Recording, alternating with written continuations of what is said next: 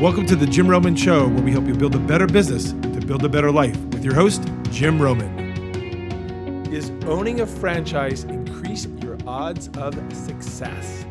That is what we're going to talk about today our franchises. Welcome back to another episode of the Jim Roman Show. Before we get into today's topic about franchises and how to succeed in business, I just want to thank everyone who's been complimenting us, commenting on our podcast. The wonderful feedback you've been giving me has been great, encouraging.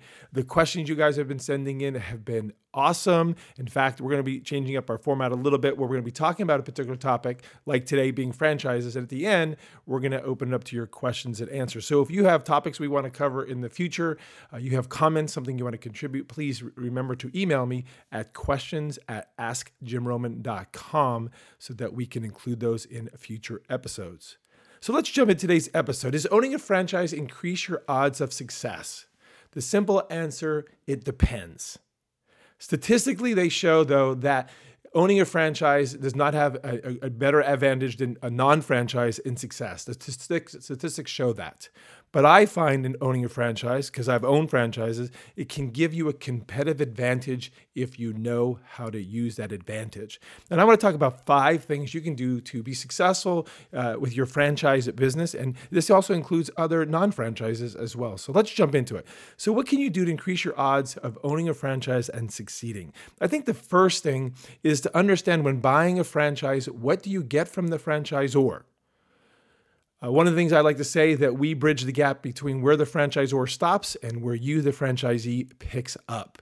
In other words, I've seen over the years in working with a lot of franchises that some franchise systems give you a lot of support and others give you very little support and you pay royalties accordingly. And so before get jumping into franchises, I would want to find out from them what am I going to get and what am I not going to get. An example of that is a lot of franchise systems will not give you sales assistance. Uh, some will, but you have to pay for that. Uh, uh, other franchises will give you leads, others will not. Most of them will not give you HR advice. So ultimately, you want to realize that when you're buying this franchise, you're really just buying a system and a brand and maybe some a little bit of support. Uh, but beyond that, that's all you're getting because ultimately, this is your business. You are buying a business. And so to increase your odds of success in owning a franchise, succeeding in franchising, I would want to know before buying it, what do I get and what don't I get? And then making a determination if that's a fit for me. Another thing that I find that helps franchises succeed uh, uh, would be uh, own, understanding that this is now your business. This is your business, and you want to embrace those responsibilities.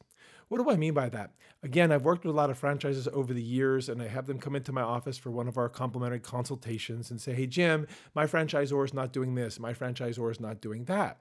My first reaction is, So? Now, I'm not saying that they, the franchisor should do that because I don't know what their agreement was, but a lot of times when people come into my office, it's about what they're not getting. And I want to tell them that if it were me and I were you, I would change my mindset from not what you're gonna you get, but what can you go get. In other words, this is your business. And so if you need sales help, go get sales help. If you need HR help, find an HR consultant. Uh, it's your business. And so own the responsibilities of owning that business. In other words, don't blame the franchise, or In most cases, it's usually you, the business owner, that needs to, to be responsible for that. Now, that's a hard thing to uh, hear when you've invested into a business and you assumed you're going to get all of this leads and all of the sales help. And again, it goes back to number one finding out what you get and what you don't get will uh, minimize a lot of those frustrations. But ultimately, if you own that this is your business, treat it as if it's your business, and anything that you get is, is just a bonus, if that makes sense. We'd love to hear your thoughts on that. If you own a franchise, would love to hear what challenges you're having, maybe some questions that you have. If you're considering a franchise, we'd love to help you uh, figure out which the right fit. Uh, so please, please reach out to us at questions at askjimroman.com. The third thing you can do to increase your odds of success in business and in franchises is embrace that it is your responsibility to bring the business in. In other words, 90% of the franchisees that I've worked with, you didn't realize that they're responsible for bringing in sales, bringing in the revenue. In other words, a lot of them thought, well, I'm just going to get a bunch of leads because we have a great brand, or this is a national franchise system, so there's a, the, the business is just going to fall in my lap. Knock, knock. I'm here to tell you that's not how it works. In most cases, I would say 95% or 98% of the t- time, you are responsible for bringing that business in. And if the franchisee, franchisor, excuse me, gives you leads, maybe get you some sales, consider that a bonus, like I said earlier. For me, it's my job to get that. Now, you're probably saying, Jim, I didn't get into selling. I got into tutoring. I got into pest control. I got into um, other types of franchises out there uh, to do that kind of stuff. I wanted to be a, a, tutor. I wanted to be a contractor. I wanted to be a restaurant owner. Well, guess what? You also have to be a salesperson. Otherwise, you need to find a salesperson to help you to bring that business in. And I think this is one of the biggest challenges that most franchisees that we feel work with uh, and dealt with is they didn't realize that that was going to be their job. And so I would say to you if you want to increase your odds of success, get good at selling or find someone who is. That's a key thing. Because a lot of times marketing and advertising is not enough to do the trick. You need to also do the selling along with that. So hopefully that helps you out. We'd love to talk to you more about that. Uh, feel free to reach out to us. Number four, what can you do to increase your odds of success? Uh, get good at getting great talent. This is another thing. I would say this is the second biggest challenge that most franchises uh, deal with is getting good people to help them to do the work. If you get number three down, you're able to bring in business through marketing, networking, advertising, referrals. Now you got to get the work done through people and processes. And a lot of times people are not good at finding people, vetting people, and hiring people. And so, if you want to increase your odds of success in business and again in franchises, get good in finding great people. So often people come to me, Jim, it's hard to find good people. And I don't disagree with that, but I also find that a lot of times people are not good at vetting out the wrong people. What do I mean by that? People hire, hire, hire, hire, and then they fire, fire, fire, and they go, can't find good people. Some of the people that you hired in the past were bad people. You shouldn't have hired them in the begin with because you probably didn't have the right vetting process to vet those people out. And so you're assuming that most people are not good people and it's hard to find. But if you're having the right hiring process, vetting process, interview process, onboarding process, the odds of them being better team players, the better your success will be in business. So we've talked about four things in particular. Number one, know what to expect from your franchisor. What level of support are you going to get? And then where do you get the rest of that support if they don't provide it? Number two, embrace your responsibilities as the owner of this business. This is your business now. I wouldn't be worried about what you're not getting. I'd be go get it myself. Number three, dedicate yourself to bringing in more business. Bring in more business on a regular, consistent basis. Then you'll have to do number four, get good at finding great people. And that is an art and a science in of itself.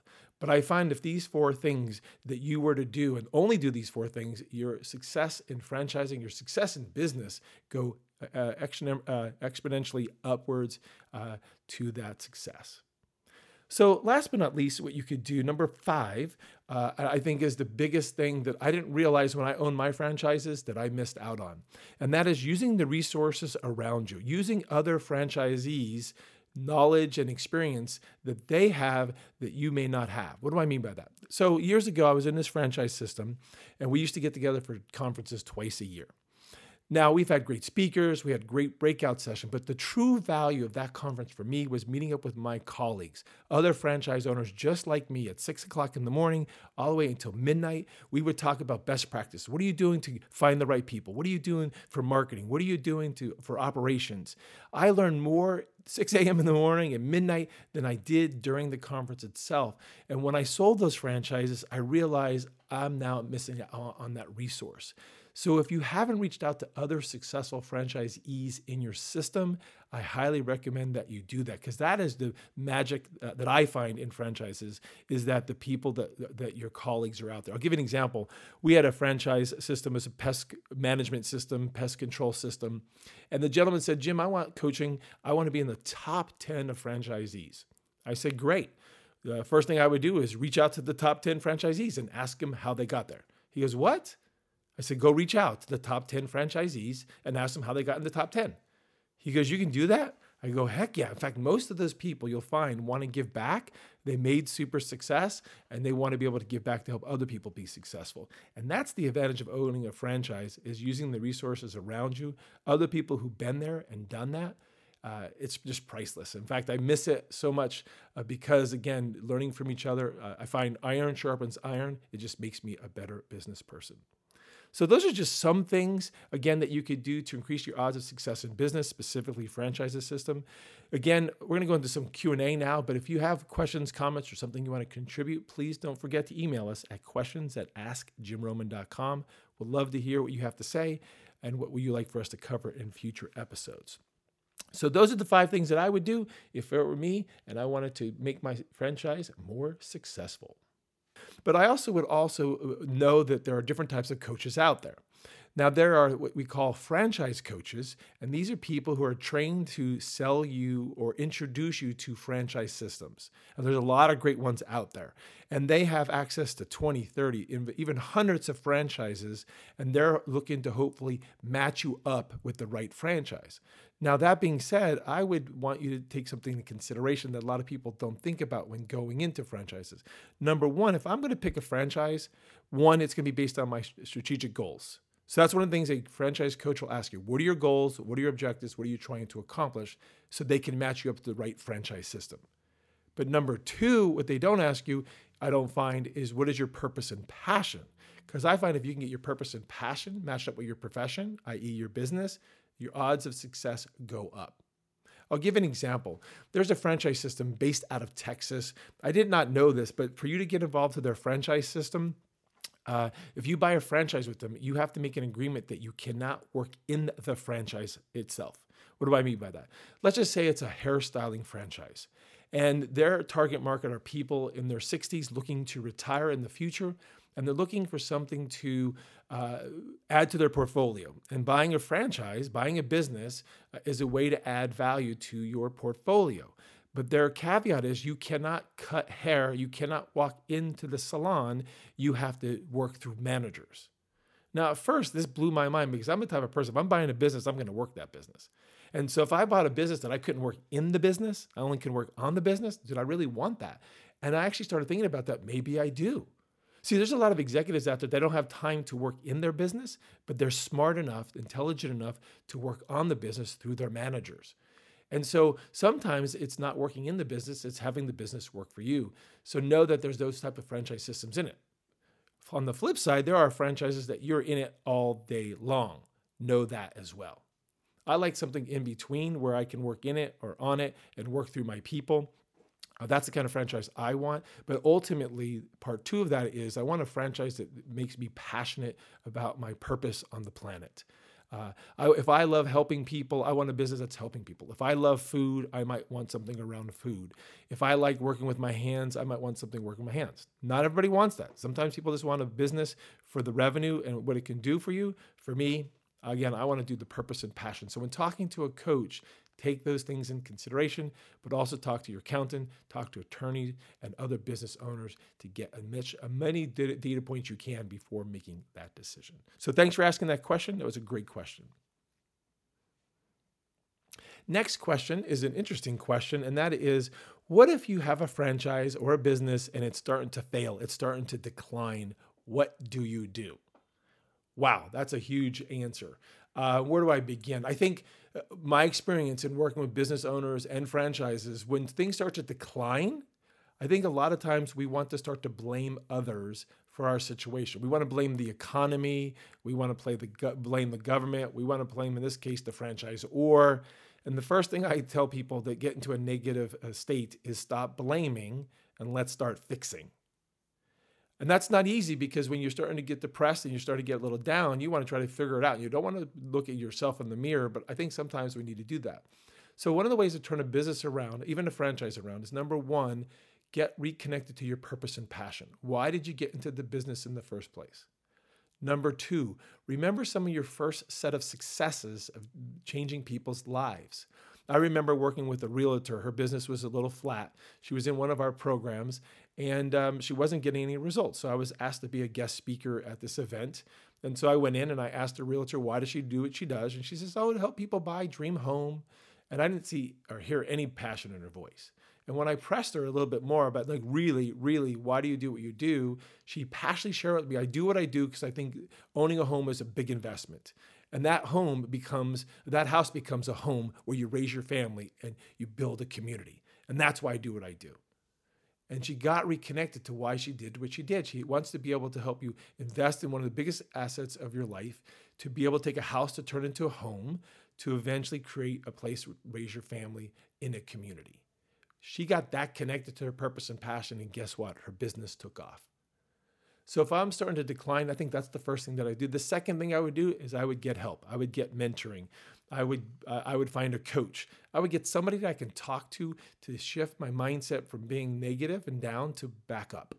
I find a lot of times when I get down and depressed, uh, if I can talk to other human beings and start hanging out with human beings, in other words, I'm been in my office too long, I'm not been around anybody, I start to get a little down. So if you're feeling a little down, reach out to me, reach out to somebody in your circle, reach out to somebody who can at least talk you through whatever thoughts you're having so that we can get you back on track. Last question that just came in um, is what would be the key things that uh, you would do if you were to do it all over again with your franchises? Great question. There are three key things that I would do or get great at. Number one, you know what it's going to be is creating raving fans. If I can create raving fans with my existing customers and even my past customers, uh, I'm more likely to get more reviews and more referrals. I like to create what I like to say create raving fans beyond the transaction. So often people think when I say creating raving fans, they think great customer service. No, customer service is expected. In fact, customer service is what they pay for. Creating a customer experience that's what causes people to rave, to give you reviews, to give you referrals. That gives you what? More revenue.